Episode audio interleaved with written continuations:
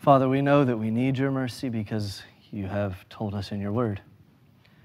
And Father, we know that you give mercy because you've told us that in your word. Thank you so much, Lord, that we have your revelation to us.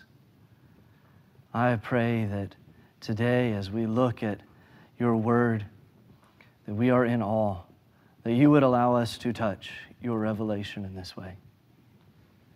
That, Lord, you would use it to change our hearts. Would you do that today? That as you use it to strengthen us and make us more like Christ, would you do that today as well? Lord, would you help me to be faithful to preach what the Scripture says? And Lord, you have, by your sovereign power, brought everybody here today who's listening. And so, Lord, I pray that each one of them would be faithful to listen and that we would all be faithful to change into Christ likeness. Thank you so much, Lord. Amen. So turn in your Bibles, if you would, to John 7. John 7. We're going to be looking at verses 25 through 31 this morning. John 7, 25 through 31. So we're still in Jerusalem during the Feast of Booths. And we've actually already seen some excitement here. Uh, people have been whispering about Jesus that the leadership's out to get Jesus, but I mean, come on, what else is there to talk about? Have you seen or heard what this guy is doing? So they're whispering about Jesus. We ended last week with the passage right in front of this one by thinking about the three groups that we saw here. We saw the Jews, that is, when John says the Jews, he means the Jewish leadership, the ones who are out to, to get Jesus. We saw the Jews, we saw the crowds, and we saw Jesus. Now, the crowds, they're somewhere in the middle between the Jews and Jesus. They're fascinated by Jesus. They're, they're curious about who he is, but as a whole, so far from what we Jesus, but they're not hearing him when he tells them who he is. We just sang, Lord, have mercy, Christ, have mercy. We're, we're about to see one of the great reasons why we need the Lord to have mercy.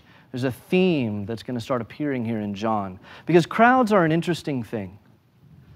One of the things that John wants us to see is that when Jesus came to earth, there was a lot of confusion about who he was. There was a lot of confusion among who?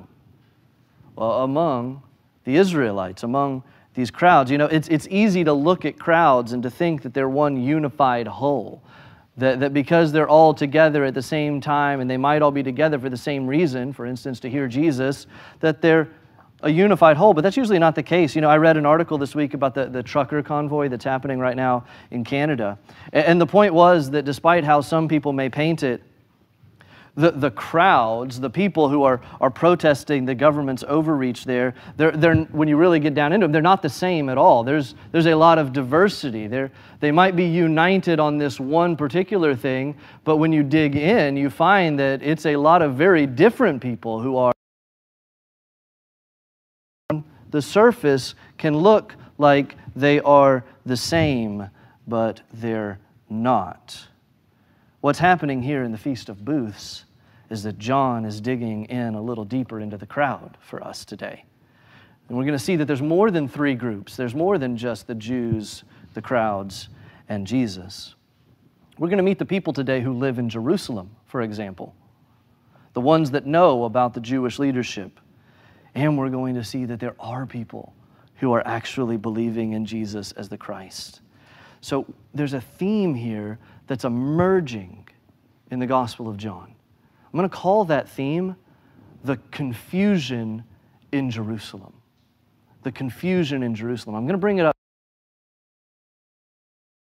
numerous times going forward. You might wonder why that matters. I mean, you might be thinking, well, that's just some interesting biblical knowledge. But it's actually more than that. There's a reason we need to see this now because these are God's people that we're talking about, right? The, these people that, that Jesus is talking to, they're the ones that, he, that were called. They were set apart from the other nations. God was to be their God, they were to be His people. And when Jesus comes, Jesus, the Son of God, the one, the Christ, the one that was promised to these people, there's confusion over what's happening. And we need to see why that matters. Because we're seeing the problem here now. We're getting a glimpse of this problem because John is setting the stage for the solution to the problem. And here's a hint.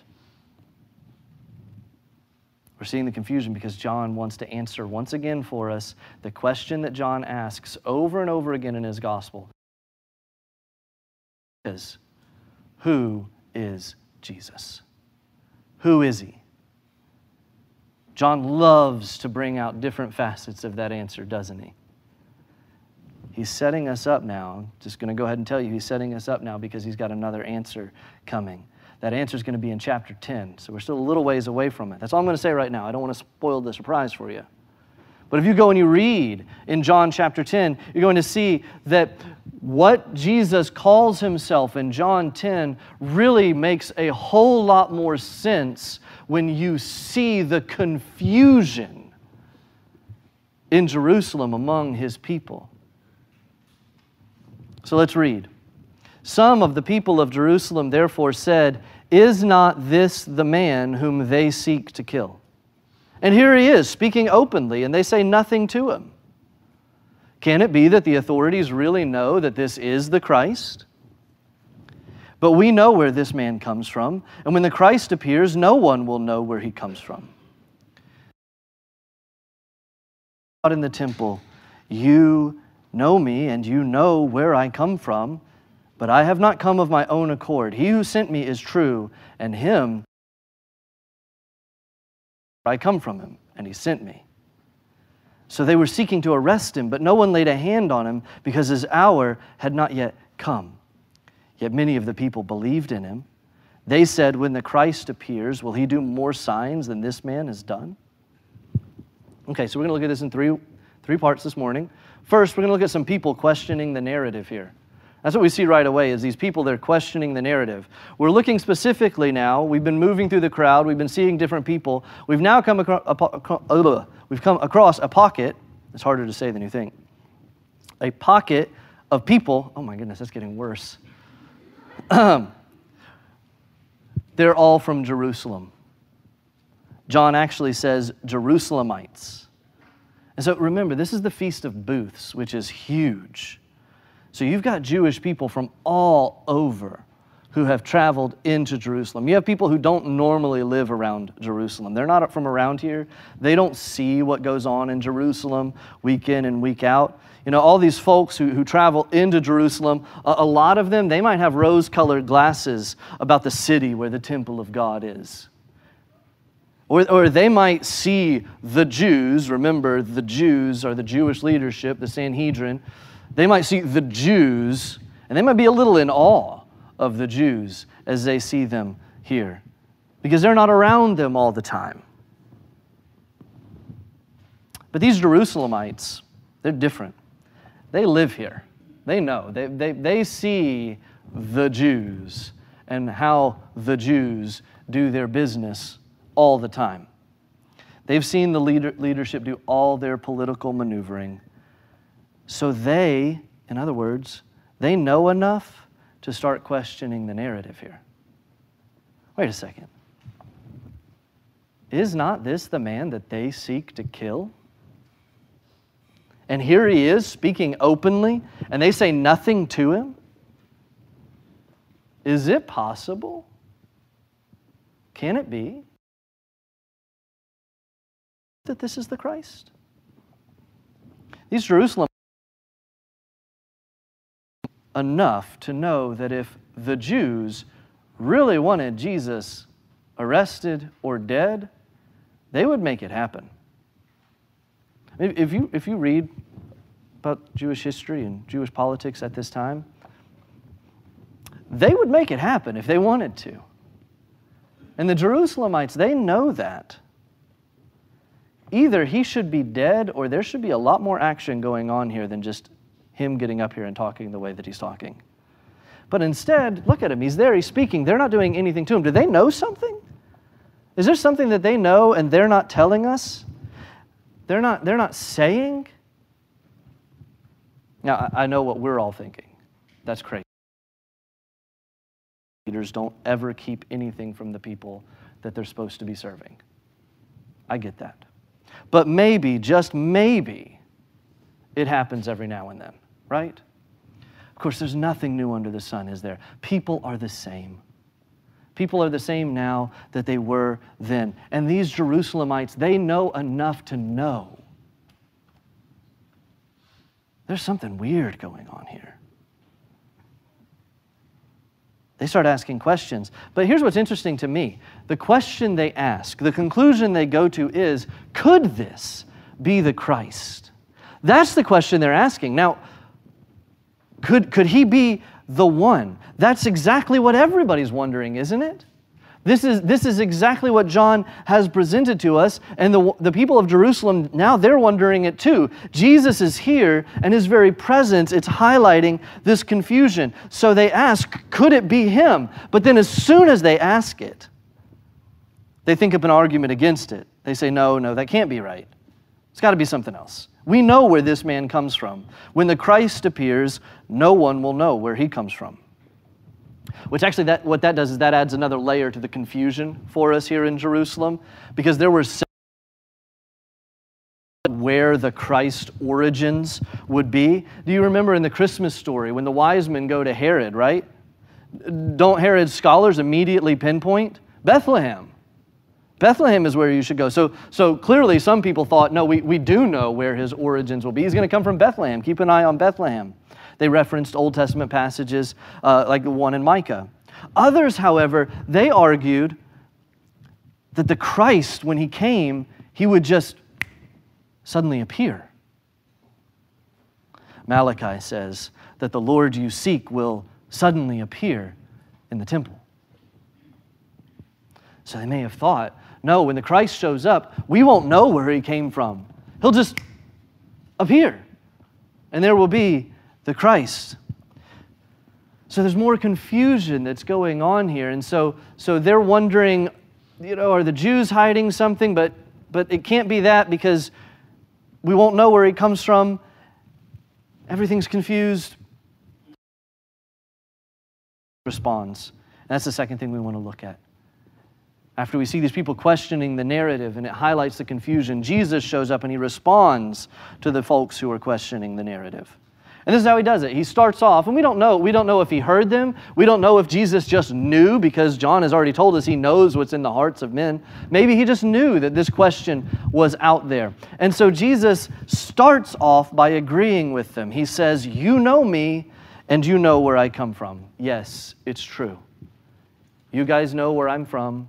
You've seen me around for a while. But then listen to what he says. He says, but I have not come of my own accord. He who sent me is true, and him you don't know. I know him, for I come from him, and he sent me. What did Jesus do here? He, he's done what he's done so many times before in John graphical locations. He doesn't try and explain that he was born in Bethlehem, that he could also claim he came from Egypt, and he could also claim he came from Nazareth. He doesn't do any of that. As always, Jesus goes right to what matters. They're earthly minded, they're thinking about geographical locations, but Jesus talks about eternal realities. Yes, you know me, but you don't know everything. In the sense that really matters, they don't know where Jesus came from. They know by now who Jesus says that he comes from. Jesus hasn't hidden that. So, what is Jesus saying when he says, He who sent me is true, and him you do not know? He who sent me is true. He is real. He is who he is. Is true, real. He exists. He is everything. I told you a couple weeks back, one of the things about the Sanhedrin that might be surprising, many of them didn't actually think God was real. He says, The one who sent me is real. He's true. But then what does he say? He says, And him you don't know. Isn't this what he's done so many times before with them? It's a common method that Jesus uses. He takes somebody's comment, he takes somebody's question about something earthly or physical, and he uses it to change the conversation. He takes Nicodemus's questions and he uses it to change the conversation to spiritual birth. He takes the Samaritan woman's talk about the well, and, and he takes the crowd's talk about the bread. He takes the Jerusalemites' comments about geographical location, and each time, what does he do? He turns heavenward with it immediately. He turns to what truly matters. You know, to our ears, sometimes when we see Jesus do this, it can sound awkward. Logically, we might think, you know, leaps are being made here, but not if you see the priority of God. Jesus is here to turn earthly minds heavenward. They don't because they don't know God. They can't comprehend the eternal God.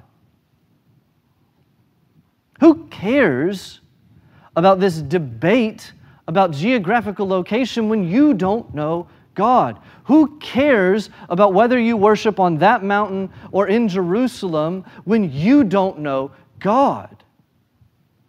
Have you seen over and over again? And, and here's the thing we're talking debates that are legitimate, debates that are, are serious in our minds. But his response is that the reality is they don't have any idea where Jesus comes from, and thinking about geographical location is not going to help them here. They have to think about God's plan. They are so far, these Jews here in Jerusalem are so far from God. The confusion is so great that when He's standing there in front of them, they're lost. They've deceived themselves with their feasts. They've deceived themselves with their works. They've deceived themselves with their family lineages. But none of that matters if you don't know God. And so, this is what we see Jesus doing. He's turning these conversations heavenward. And he brings fruit from them. It's disruptive, though, isn't it? It's disruptive, it's, it, it can cause tension. You know, just as an aside, I, I want to throw out there for us as we see Jesus doing this are there any conversations that you could turn heavenward this week? Are there any people that you are talking with right now that you could turn those conversations heavenward? Maybe it's possible that the person you're talking to won't understand, just like so many of these people didn't understand. It's possible the person you're talking to might get offended that you did that, just like many of these people got offended that Jesus did that. But it's also possible that someone might see God for the first time if you would turn your conversations heavenward. Pay attention here. There's more than just Jerusalemites to meet today in the crowd. When you and I turn a conversation to talking about God, we have no idea what might happen with it. It could go badly for us. You know, it could go badly for us and still still go wonderful for someone else. When we see Jesus doing this, what we're seeing is we're seeing Jesus' priority. The Son of God's priority in this moment is to get these people to see what they need, to get them to stop thinking about the Savior they want and see the Savior that God has provided. This is God that we're talking about. When you turn a conversation heavenward, who knows what may happen? And we see a reminder of that in verse 30. Look at verse 30. So they were seeking to arrest him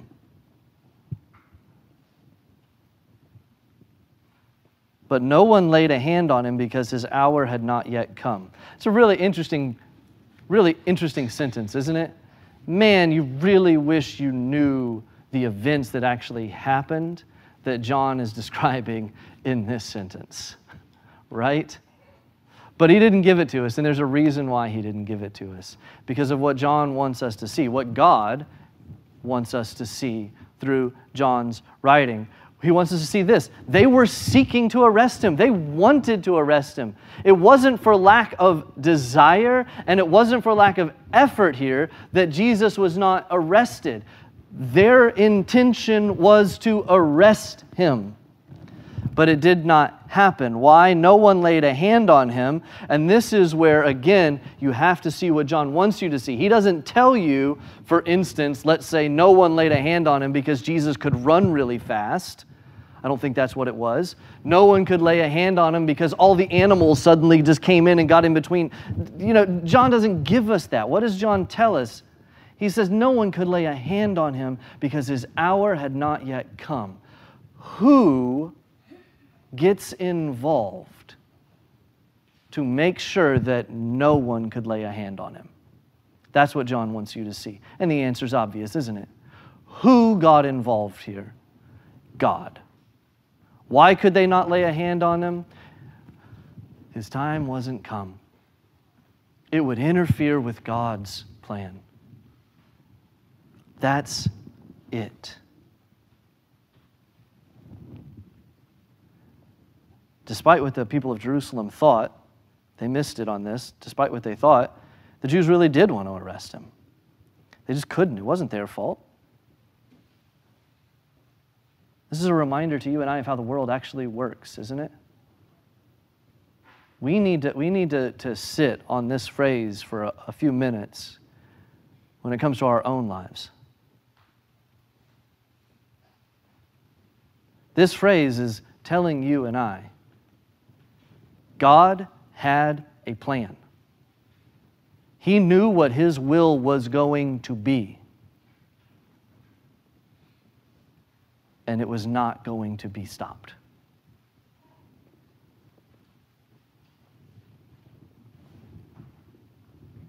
As one commentator said, but God is over all.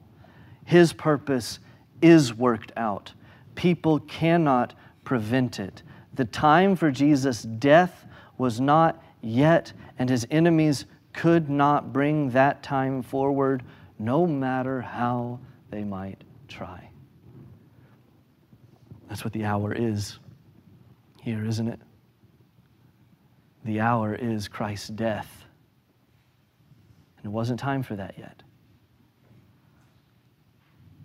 Here's the amazing thing, guys. Jesus says what he says, and he's confident that the outcome will be exactly what the Father intends. Jesus gives us here an example of what living by faith is like. Living, living by faith in a sovereign God. A few years back, I was teaching through the story of David, and you get to where David meets Jonathan. Jonathan is just such a, a wonderful, wonderful figure in Scripture. And so there's a story where Jonathan and his armor bearer are, are out, and they come over this hill and they see, they see a Philistine garrison up here. And again, it's just Jonathan and his armor bearer, but he sees the Philistine garrison and he goes, okay, it's time. Again, it's just, I don't know if I clarified, it's just Jonathan and his armor bearer. That's all it is.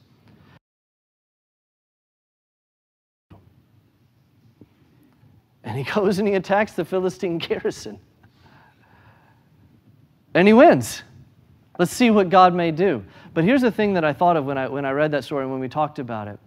The attitude that Jonathan had there, let's do this and let's see what God may do. The attitude that Jonathan had there is if he had gone over that hill, and as soon as he had gone over that hill, the first Philistine that saw him went, Who's that crazy guy? Whack! When Jonathan opened his eyes, in front of the Lord, I'm certain he would have been like, wanted to do there. Jesus says what he says. He's, he's confident the outcome will be exactly what the Father intends. The people here in Jerusalem, they misread the situation. The Jews did want him dead, but look what happened. Look what happened instead. Instead of the Jews being able to kill Jesus in this moment, the crowds begin to talk about is he the Christ? We begin to see more confusion arise God's not done revealing his son to his people yet. So he's not going to die. There's more to be seen. There is more to answer of that question who is Jesus? It's not done yet. Talking about Jesus, though, is going to do something, guys. It may cause tension, it may cause confusion, it might expose divisions. It can do all of those things. Proclaiming the excellencies of Jesus Christ. We talked about this last week. Jesus, when he shows up, he causes tension. He is absolute, he is pure. We're not. You and I, we both know it. When Jesus shows up in your life, when, when he, Christian, when he comes into your heart, it doesn't always feel like peace, does it? Peter describes it as the war that's waged within your soul. There's an old man there that has to be put to death. When Jesus shows up, sometimes it can be hard. And when Jesus shows up here, it may cause confusion, it may cause and expose division. It can open eyes. And sure enough, we read, Yet many of the people believed in him. They said, When the Christ appears, will he do more signs than this man has done? Many were questioning, many were attacking, many were just confused, but some were seeing and believing. When you think about the sovereignty of God in this moment, which we should because we have that phrase, the hour has not yet come. When you're thinking about the sovereignty of God in this moment, think about what Spurgeon said. He said, The same sun which melts wax hardens clay. And the same gospel which melts some persons to repentance hardens others in their sin. God does that. He was doing it in Jerusalem, He's doing it now. It's not our responsibility to harden or soften anyone. It is not our responsibility to put someone in one group or another. Like to see? We may know which group we would like people to be in. It's not our responsibility to put them there. There will still be people who attack. There are going to be people who ride the fence and they never want to commit one way or another. There are going to be people who will doubt. There are going to be people until the moment that every knee bows and every tongue confesses that Jesus Christ is Lord to the glory of God the Father, these different groups are always going to be here. There will be this kind of confusion. I mean, you think about how this has continued throughout church history. You think of all the martyrs who were willing to die when they were told to be silent about Jesus. They were attacked, they were killed.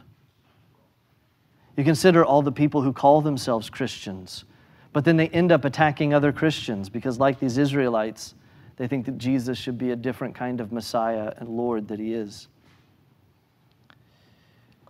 There's always going to be those who refuse to accept that Jesus doesn't let people ride the fence.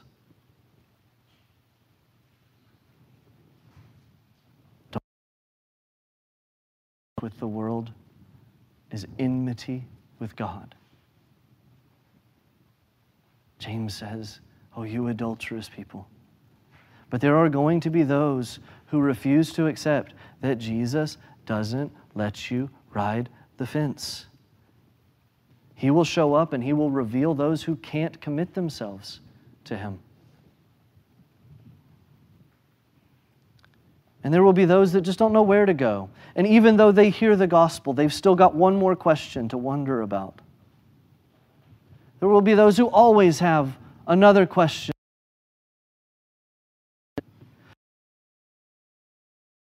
That Jesus so few of the questions that he was asked you or I were Jesus in the Gospel of John and we were being asked these same questions, would we have answered them the way that he did? He, he didn't really give their questions what we would call due diligence. He gets asked what he's doing at a well. He gets a serious question about the temple. He doesn't really answer either one of them. He doesn't answer their legitimate questions about where the Messiah comes from. There are going to be people who will always have another question, but maybe they don't need an answer to that question. Maybe they need to be directed heavenward. These Pharisees, if you had let them, they could have asked questions all day long about Scripture. But that wasn't their problem.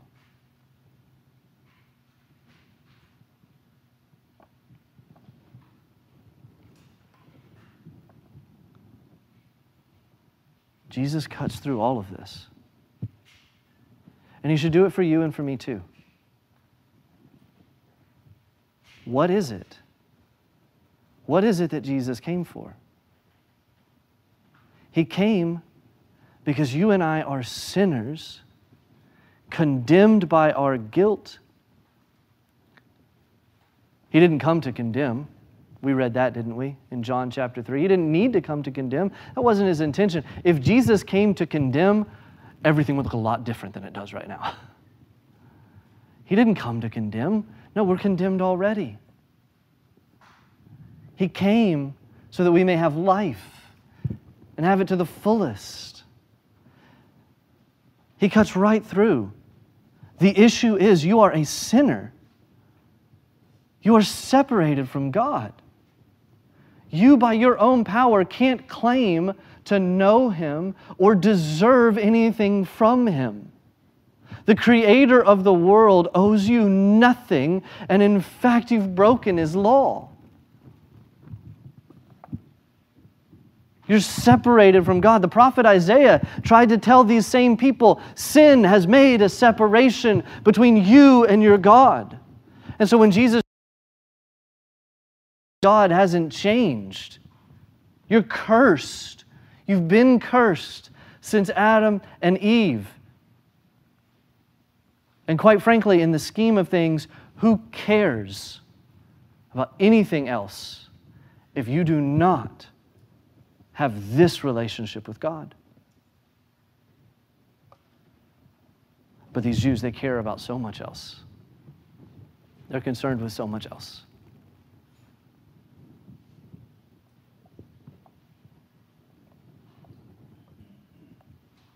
Praise God when some see and believe, though. When some see and believe.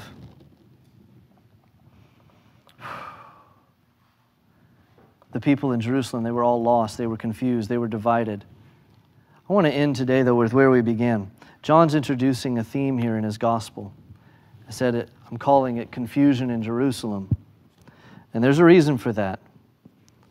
And that reason's ans- centered around the answer to the John chapter 10. In just a few minutes. If you were to keep reading, you would come saying here. He's answering the question exactly what he would do with a lost, confused, divided group of people.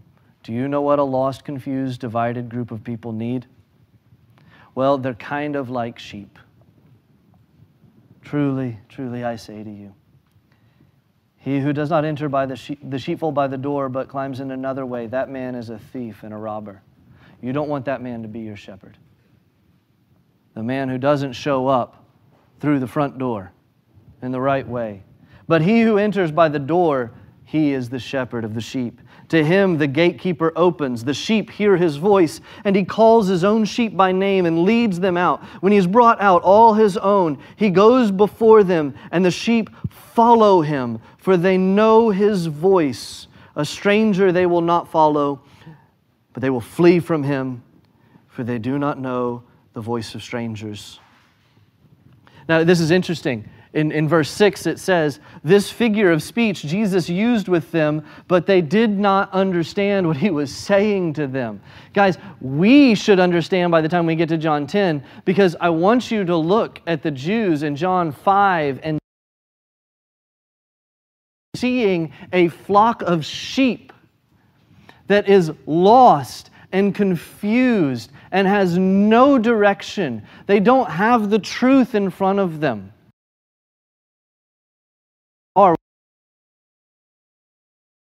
God's sheep being called out. The shepherd has walked in and he has raised his voice. And those who see and believe, those are the sheep who've lifted up their heads and go, I know that voice. I hear the truth in those words. I see the truth in what he's saying about myself and my need for God. I hear him say, You don't know God, and I realize that's true. I don't know God. His sheep are hearing his voice. He's our shepherd. He will be the shepherd until he returns. That's what he's doing here. This is who Jesus is when he comes here to Jerusalem. They don't know it yet. They don't even know it when he says to them, when he's talking about shepherds, because here's the thing here's the tragedy they don't, they don't realize they're lost. They don't, they don't realize just how great their problem is. Guys, you have to hear Jesus. But not only that, Christians, Christians, we have to be the voice of Jesus. How will they know unless they hear? We have to be the voice of Jesus in a very confused culture, in a very confused world, proclaiming the gospel. Who can you talk to this week and turn the conversation heavenward? Who, who might you try and introduce to the shepherd? Again, you can't put anybody in any group, but God can, and He does.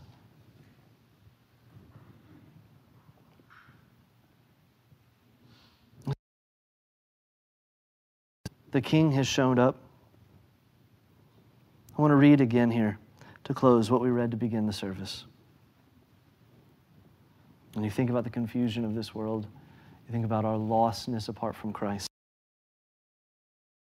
Come to what may be touched a blazing fire and darkness and gloom and a tempest, and the sound of a trumpet and a voice whose words made the hearers beg that no further messages be spoken to them for they could not endure the order that was given. How far are we from God if Christ does not make us a new creation? This is how far we are from God. We can't even endure his message. If even a beast touch the mountains, it shall be sown. Indeed, so terrifying was the sight that Moses said, I tremble with fear. But you, have come to Mount Zion and to the city of the living God, the heavenly Jerusalem. We see this picture here in John 7 of the earthly Jerusalem, which is marked by confusion, it's marked by division, it's marked by distrust. But when the shepherd showed up, his intention, his plan is for a heavenly one. That hour may not be yet, but it can't be stopped.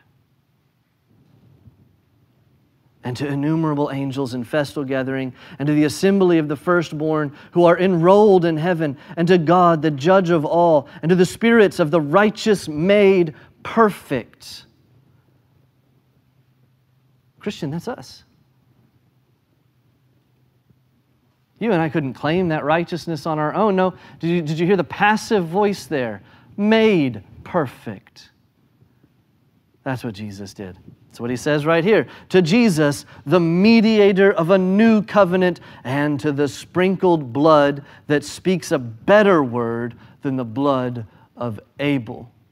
The sprinkled blood, the work of Christ, the hour that he was referring to that makes it possible for you and I to dream of and hope in a new and heavenly Jerusalem that we can be a part of. See that you do not refuse him who is speaking. See that you do not refuse him who is speaking. See that you do not refuse him who is speaking. For if they did not escape when they refused him who warned them on earth, much less will we escape if we reject. At that time his voice shook the earth, but now he has promised, Yet once more I will shake not only the earth, but also the heavens. This phrase, yet once more, indicates the removal of things that are shaken, that is, things that have been made, in order that the things that cannot be shaken may remain. Therefore, let us be grateful for receiving a kingdom that cannot be shaken. And thus, let us offer to God acceptable worship with reverence and awe. Acceptable worship, guys. That's not just what we're doing here this morning. That's our lives given over to Christ. That's you and I knowing that we are sheep who have heard the voice. We are heading towards an eternal kingdom. We are following the shepherd right now while the shepherd is still calling out for more sheep. That's what we're doing. We're living for him. We're proclaiming his excellencies with reverence and awe, for our God is a consuming fire. Let's pray.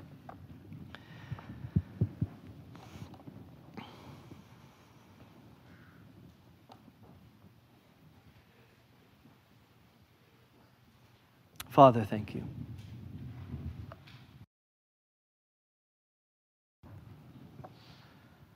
Lord, it's so easy for us to become confused. It is so easy for divisions to rise up. It's so easy, Lord, for us to get fixated on all the wrong things.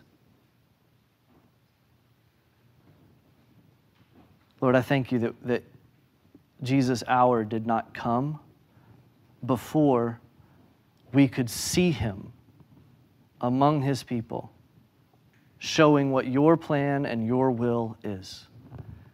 We could see him not giving in to his creation because he is the good shepherd. He gives us exactly what we need. Lord, help us to see that. Help us to, to accept that for ourselves.